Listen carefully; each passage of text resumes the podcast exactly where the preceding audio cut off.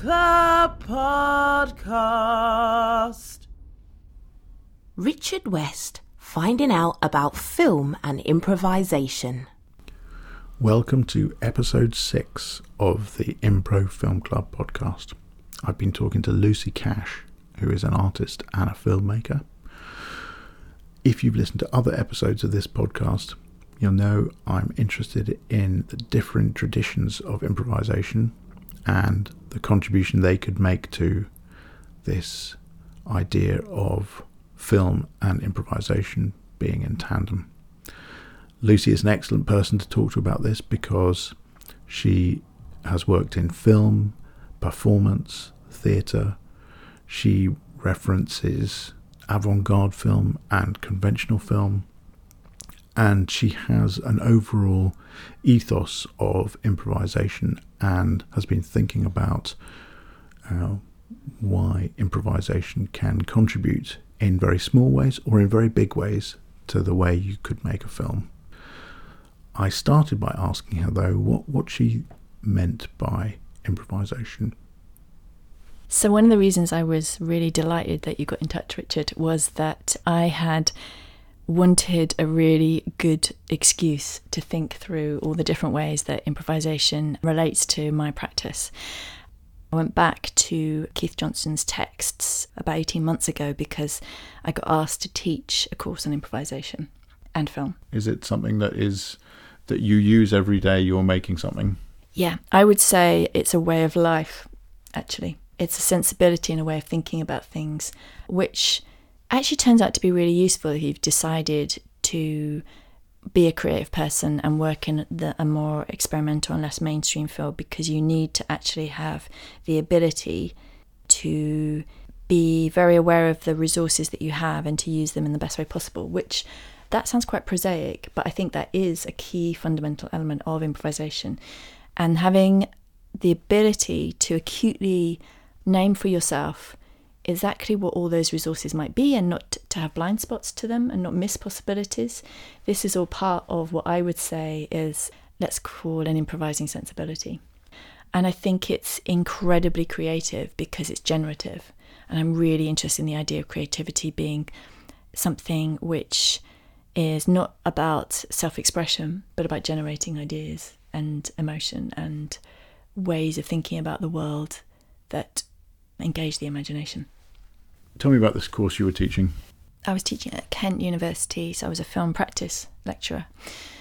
I really wanted to broaden and expand the students who I was lucky enough to teach and get them to start breaking open this quite narrow thinking that they had around particular ways that films needed to be developed and made. So I would try and sneak in experimental practices that I was bringing from my own knowledge of choreography and performance. And at the same time, I, the nut I was really trying to crack was to get them to break open their sense of how you could develop a script, because primarily they were interested in narrative filmmaking rather than in documentary practice.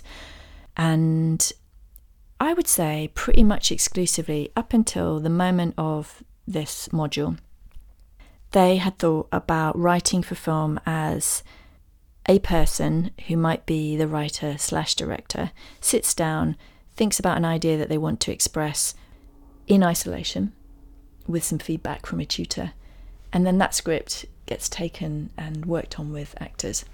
So that's a pretty standard thing that happens a lot in the industry, so no no bad that they were thinking that.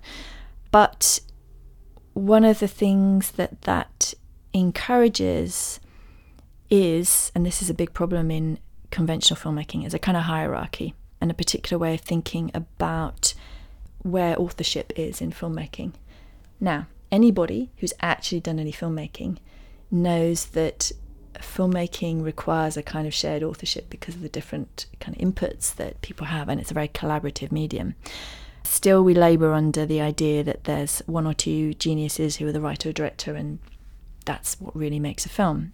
Speaking again about narrative filmmaking, I wanted to kind of break that down a bit and to get them to try and develop narrative ideas through other means that weren't about one person sitting by themselves in a room trying to express something that they felt.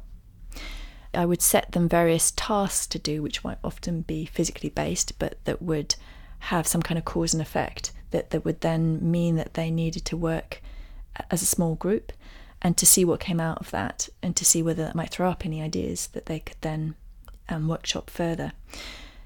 There was an attempt to really sort of explore where are the edges of these different roles in filmmaking, and okay, if I'm a sound person, I'm recording the sound, but how also might I input to the creative ideas? How could we think about the film not, again, in that kind of linear mode of uh, sound is something that happens on a shoot and then maybe you'll have some sound designer compose music, but what if this sequence actually comes from a starting point of thinking about trying to work with a particular idea that needs to be resolved and explored in the sound, and then the visual comes afterwards?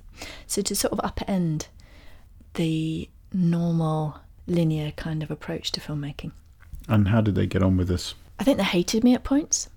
They really resisted. Some had some amazing breakthroughs. In fact, some students did actually find some quite extraordinary things, which is always pleasing.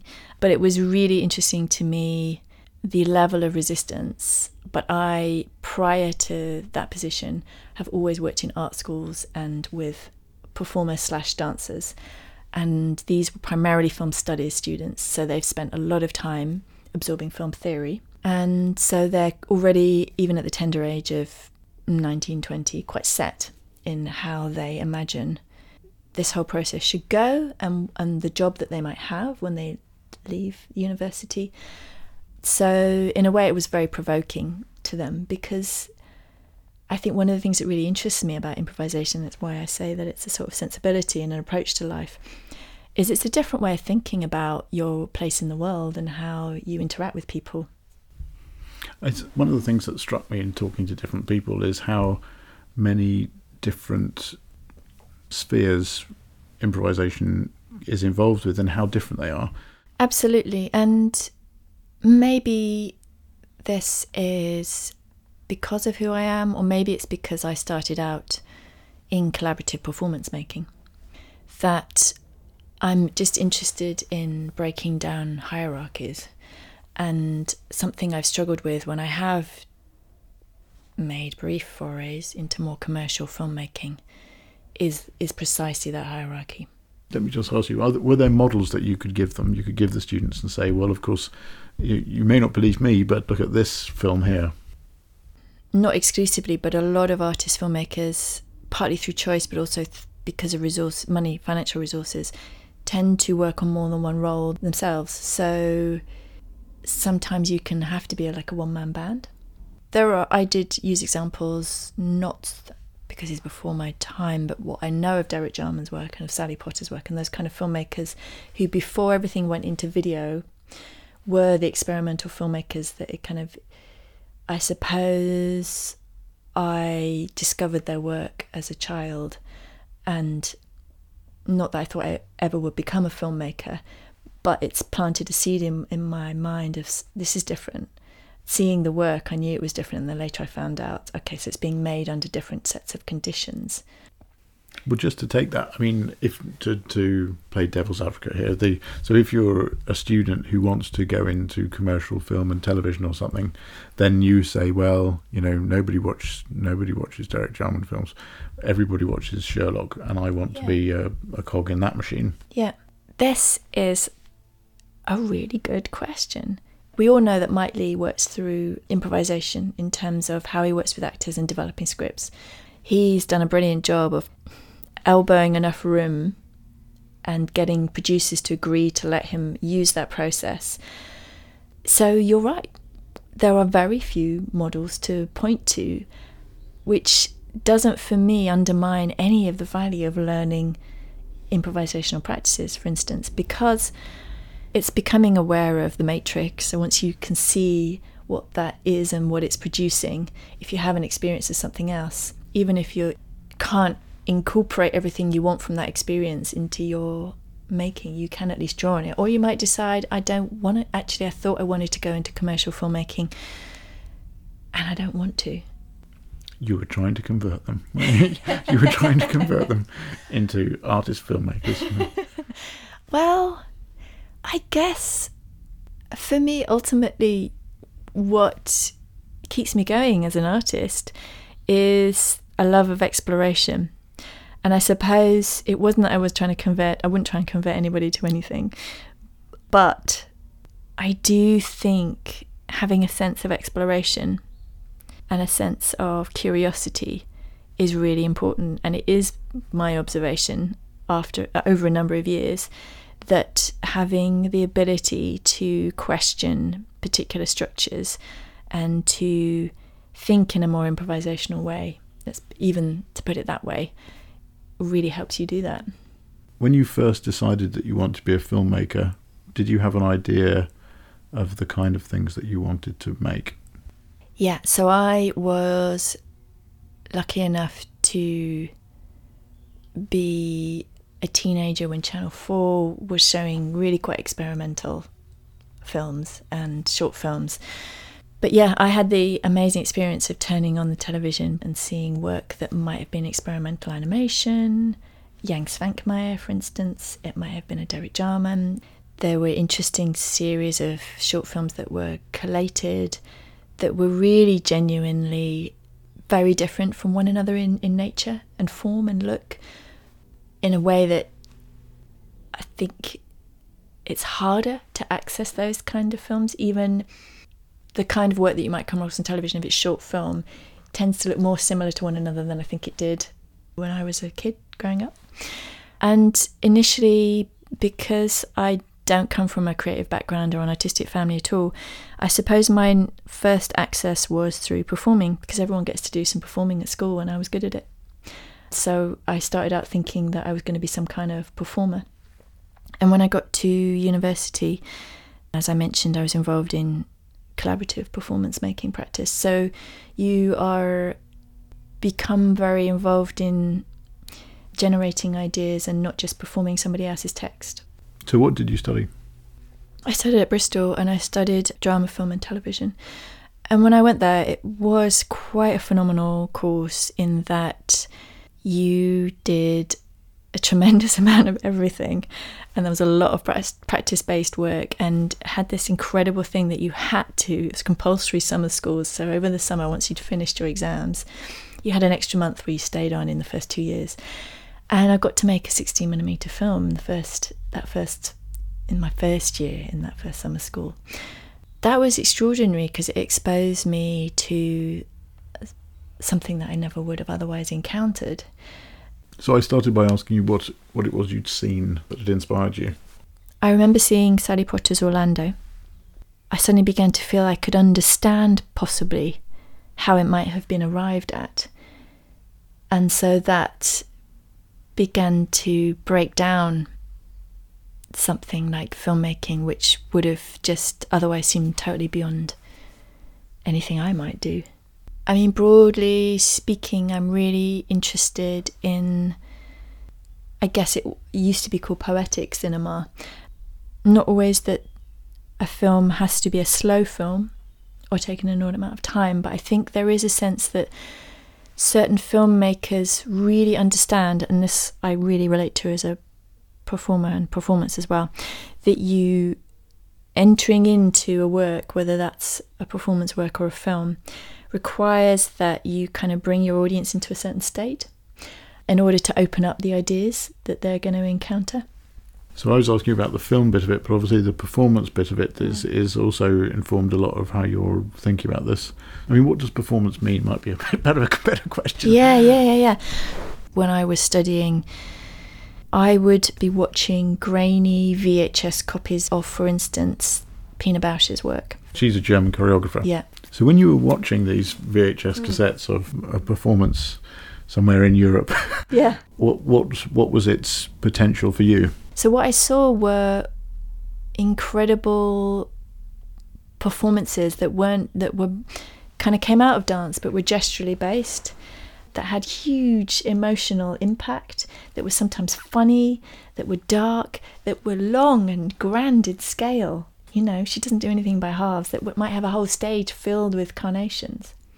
and things would be done to, they would be taken to a point of exhaustion. And I think something about that fascinated me. Th- th- was this something you were discovering when you were at Bristol?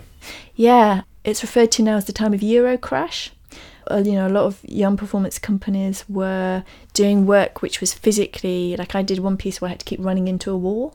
So you, it was very physically charged and engaged. And and also this is the time of Forced, Forced Entertainment. I don't know if you know the company Forced Entertainment, who are another theatre collective who came out of Sheffield. There's a there's a kind of vehemence and there's a there's a extremity maybe, using all of the materials at hand in a way that exhausts their possibilities, that I find really interesting.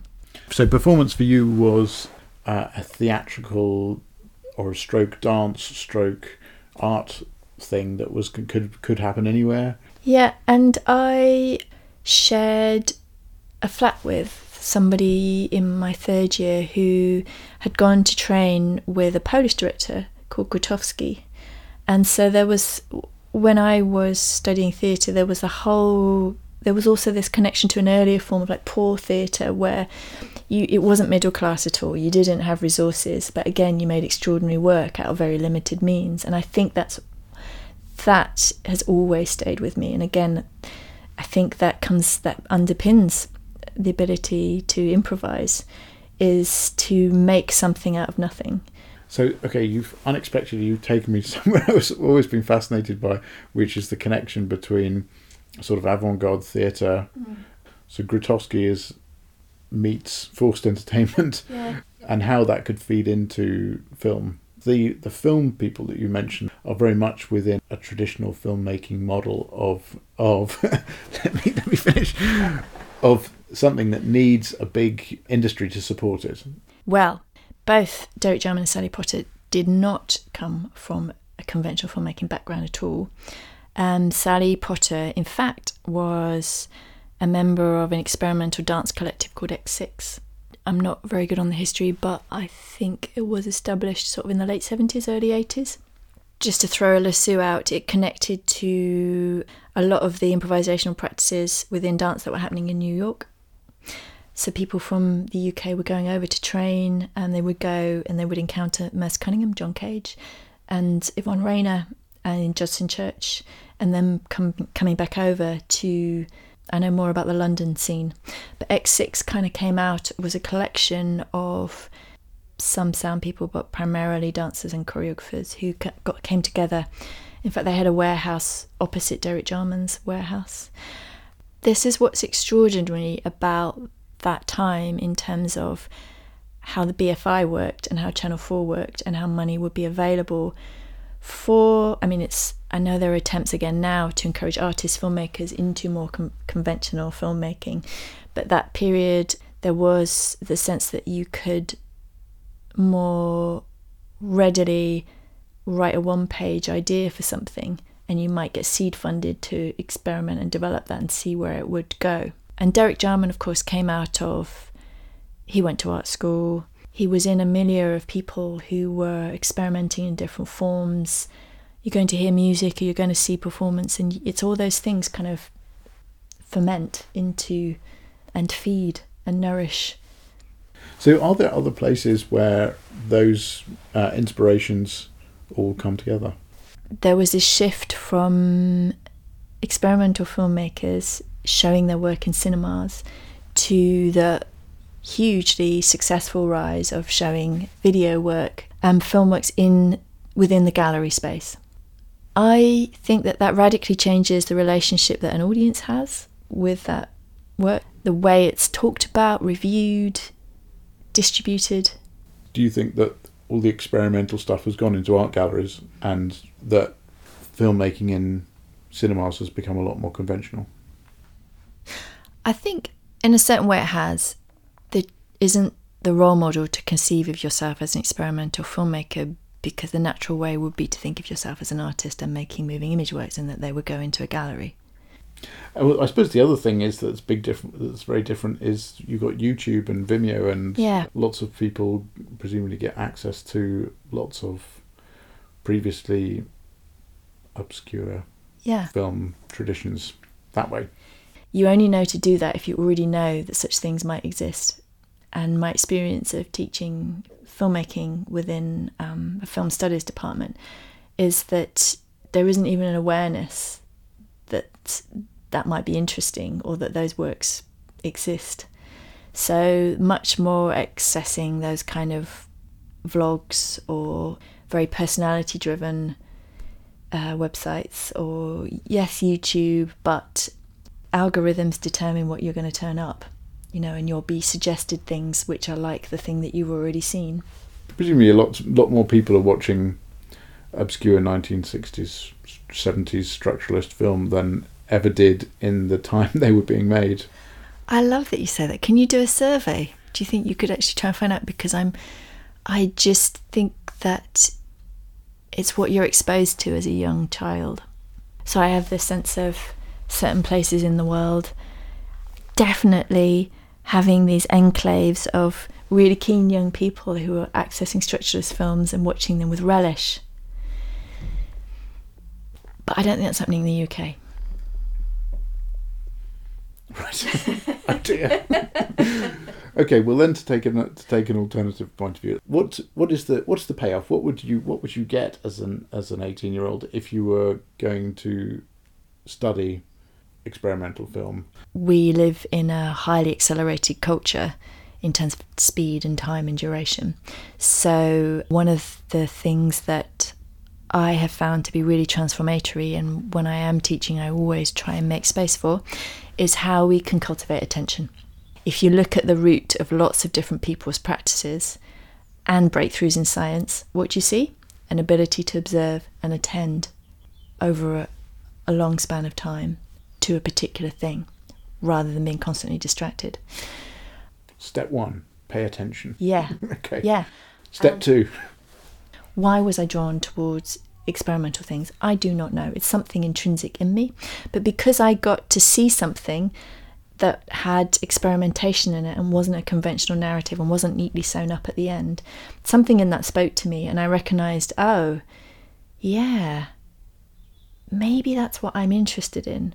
Whereas if I'd only ever seen entirely mainstream conventional stuff, I never would have gone, I never would have even imagined for a moment to have been a filmmaker. So step two is getting the ability to recognise something that interests you, which you might have ignored, and but suddenly you do see something and you think, oh, yeah, I really get that. But that's only going to be for the people whose interests are piqued.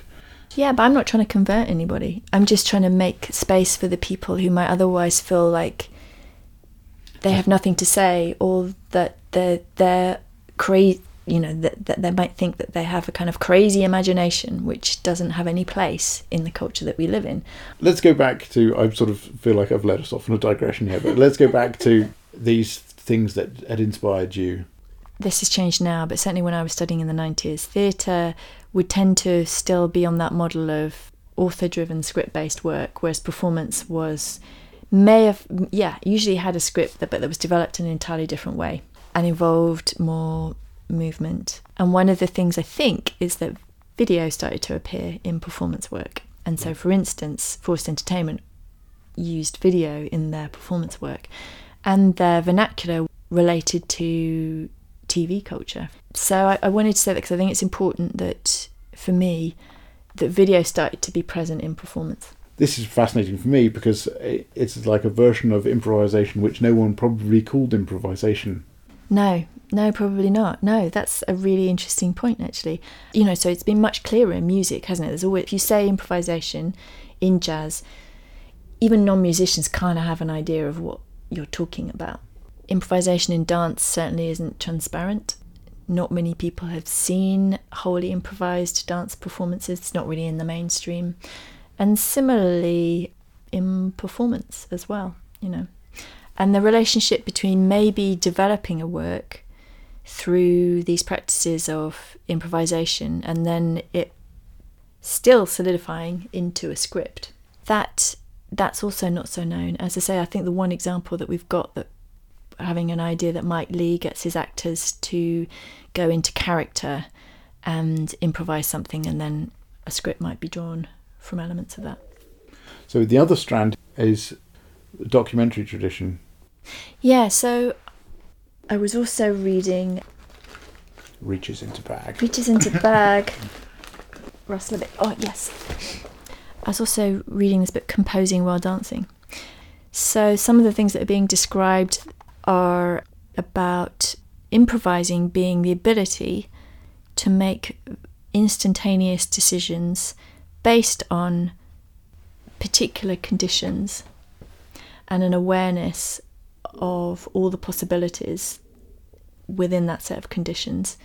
There is a choreographer called Joao Fidero who doesn't like the word improvising because some of its negative connotations, so he calls it real-time composition, which I really like, and I'm going to weave back to documentary because I think that that's quite a good term for thinking about improvisation in relation to documentary, because you are composing in the real time. So if I'm out, and even if I know that I've gone to film a very specific thing, how I either remain static or move with my camera, I'm composing in real time in relation to what I'm looking at, and trying to also be in two places at once. So be really present for whatever is occurring in front of the camera, and also at the same time thinking about the audience who will eventually be watching this. And so I'm composing it for my own eye, but for an eye other than my own. A dance tradition, a performance tradition, and a documentary tradition, all giving different versions of improvising that would have informed the way you think about filmmaking. I think that one of the key things, so Werner Herzog talks ha- about embodiment as a filmmaker and how it's his ability to be physically present and active as a filmmaker that enables him to make the work that he does. It's, it's part of a thinking process. So that idea of embodiment for me is really important, and I, I identify that as coming from, f- well, in my history it's come from a... Um, performance and movement background, but equally you could get there, and you see this in Werner Herzog's film, you could get there if you were a sports person, or if you had some kind of physical activity that you were skilled in, like a glassblower. You would have a sense of how materials work, how your body is in the world, and how you're perceiving, how your sight and hearing might be perceiving the outside world, and what that allows you to notice or not notice, that cuts across all of these disciplines. So that, if you like, is the base level. So tell me a bit about the dance. What is what is dance improvisation? Yeah, so it's a really good question. So, for instance, there are improvisers who do a lot of work with tuning into the interior of their body, so thinking about their spine, thinking about the weight of their sacrum or their head, and using that to provoke movement. There are other improvisers who might set up constraints. So I'm only going to work with walking, running, standing, lying, jumping up and down.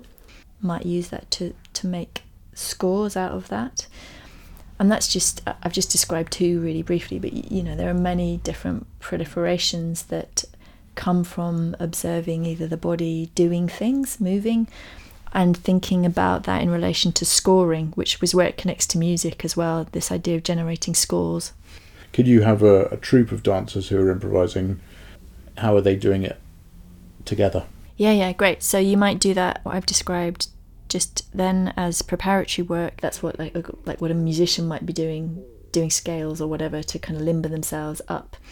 That, this is, we're now we're touching on the amazing thing about this practice that we're calling improvisation. And I get excited about talking about it because it's the same for me if I'm a filmmaker with a camera outside in the field, being hyper alert to everything that might happen and my response to that.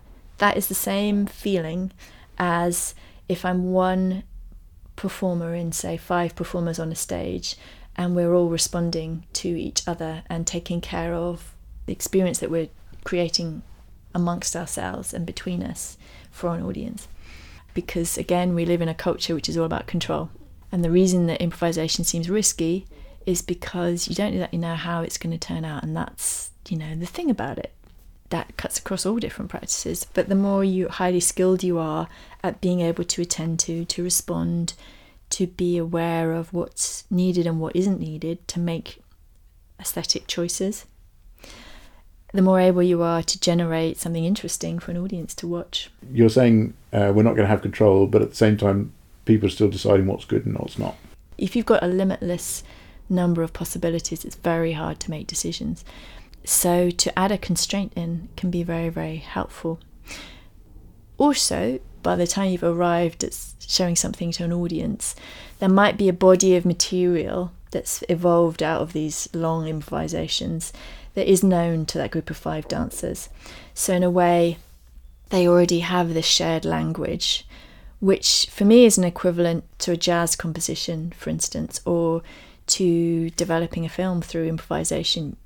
In terms of the film, if it's narrative, you might think about that shared language is what's going to ultimately become the narrative or story, right? In dance, it's more abstract, but the, whatever that shared material is, it will have been honed and selected for its resonance or what it might produce emotionally or imaginatively in an audience. One of the key ideas, which again is important, is the ability of a good improviser to get themselves out of the way. Self-consciousness can block us seeing what is really happening or is occurring with another person because we are aware of self, literally. So these practices of improvisation in these different fields are a lot about taking the self out of the way so you can genuinely respond to a thing that's happening in front of you or around you in a way where you're not so concerned with yourself. And so your own work to begin with, would you categorise it? Yeah, so confusingly sometimes for other people, but it makes total sense to me because of this, the breadth of my background. I've worked across genre, so I have made documentary-based projects, but because of my background, I also got funding to make several dance films. At the same time, I started to get work as an artist. So I, I'm sort of, I really do have a foot in both camps. That's why I'm really interested in like the idea of an experimental filmmaker and the idea of a moving image artist. So tell me how your practice has developed. So your more most recent films are more like a documentary. I think I, I don't only have a singular interest. I have interest in tandem, and you know, one of an over, overriding concern for me is to be able to kind of respond to what's happening in the world around us now, and that might not be directly, that might be at a tangent. There's a film with a group of mm-hmm. elderly people yeah. in a village, yeah. um, and it has sort of like choreographed things going on in it. They come into a hall and there are chairs and they're sort of walking around the chairs, mm-hmm. and you're wondering what's the underlying mm. dynamic of what they're doing. Mm. And how did this come about? That project was a commission from an organisation called BAIT that were looking into post-industrial communities, in so ex-mining communities in particular in Northumberland, and that project took place over a year. The superficial commission was to make a dance film. Um, but I was working with a choreographer called Emmeline Clade, and we were both very interested to connect ideas of movement to landscape to personal history. So you do see, for instance, at one point you see, you just kind of get to observe or overhear this conversation where clearly this group of people are trying to figure out how to do something in the space. And that's a, a task that they'd been set. And one of the things about the film was to try and include, try and reveal that process of making. Looking back over these, the things we've talked about, mm. could you give us some idea of what do you think improvisation would offer to a filmmaker? I think, as we've talked about, it offers processes of observation, of recognizing how to attend to things. It can also allow you to go on imaginative journeys that you wouldn't otherwise be able to foresee, because the thing about beginning with an idea and seeing where it goes through improvisation is that it, it can often arrive at a different place than you imagine. And that comes from relinquishing the sole control of a singular authorship to allowing other people into that. And I think it offers then the possibility that you can enlarge your own personal experience to that of whoever is in the room with you, which makes something more layered and complex and potentially more vibrant than otherwise it might be. Does it require everyone to be on the same page in terms of what they're, you know, going to give to the improvisatory process?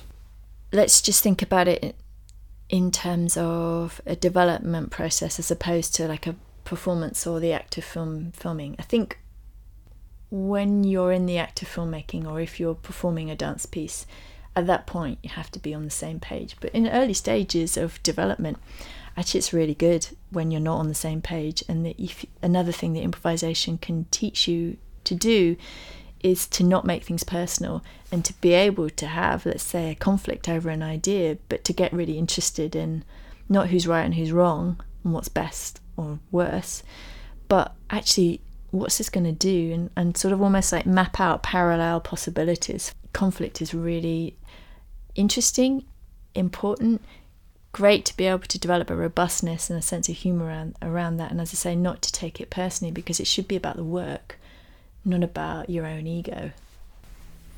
Does everybody involved have to be an, uh, an accomplished improviser? If everyone involved has an interest in, and in whatever that means for them, taken on an idea of a, an improvisational responsiveness, I think that's very helpful. Film sets often have lots of people on them. Could you imagine a version of a film set like that had a runner on it, where the runner can contribute to the improvisatory process? Do you know, maybe the lie of film sets is that they appear hugely controlled and hierarchical, but in another way, everyone is having to, in some sense, take on a facet of improvisation within their the limits of their role or task, because things are always intervening to make things go differently, like weather. I think it suits conventional filmmaking to, to present a highly controlled exterior, although when you look at the D V D extras, you kind of get to see all the things that go wrong. Yes, yes. And actually that's the more truth of it. What happens if the runner starts giving you lots of suggestions as to how to direct your film? Uh, well, you know, this is probably a truism, but one of the things about being a good director is knowing when to listen and not to listen to ideas that are suggested to you. Um, Runner could come up with an amazing suggestion. In the hierarchical world of conventional filmmaking, it's rare that a, di- a runner would speak directly to a director to project the director's attention. So in big budget world, that's not going to happen, actually. Unlikely. You would like to foster a situation in which the runner could do that? Totally. If if you're working with a group of people, whatever role each individual is working on, if they are one hundred percent committed to whatever the thing is that you're making, somebody could completely from left field have a brilliant, ingenious thought about what might be a great shot to do, or hey, did you realise that that thing is happening over there? And you know, why not? There isn't, you know, there's no, in my world, just because you're a runner doesn't mean that you're not an extraordinary human being with the possibility of suggesting great ideas, you know. What about if a situation where everybody arrives on set and you've got a a camera and you've got a microphone over here in the corner and you've got the actor's costume, and each day everybody comes in and, uh, and adopts a different role? That's a good one. I'm going to say something quite conventional now. I probably wouldn't recommend that. on... I knew, I knew if I asked long enough we would get to the point at which you... Uh... Listen, unless that were the agreement at the beginning. See, it's all about agreements, and right. This is why process is so important. Because if you set out for that to be the process that you are going to arrive at when you film, yeah, great. But I wouldn't recommend that on a very conventional shoot that's got a lot of pressure on its time and it's got three exec producers hanging in the doorway looking at the monitor just to suddenly do that, because, you know, unless you've been very specifically highly trained in all those different areas, to move between being a sound recordist and a D P is not going to be beneficial to achieving the most skilled work in a pressurized amount of time. But why not? If that's if you're not in that mainstream world, then that's something that you're really interested in as a group of people to see what effect that would have. Excellent, brilliant. But you would have to already know that that's what your aim was right at the beginning of the process, and everything you do would lead up to that. I think it would be great. Thanks very much to Lucy for that conversation. If you want to see some of Lucy's films, uh, you can see some of them on her Vimeo page or on uh, her website. And thank you for listening.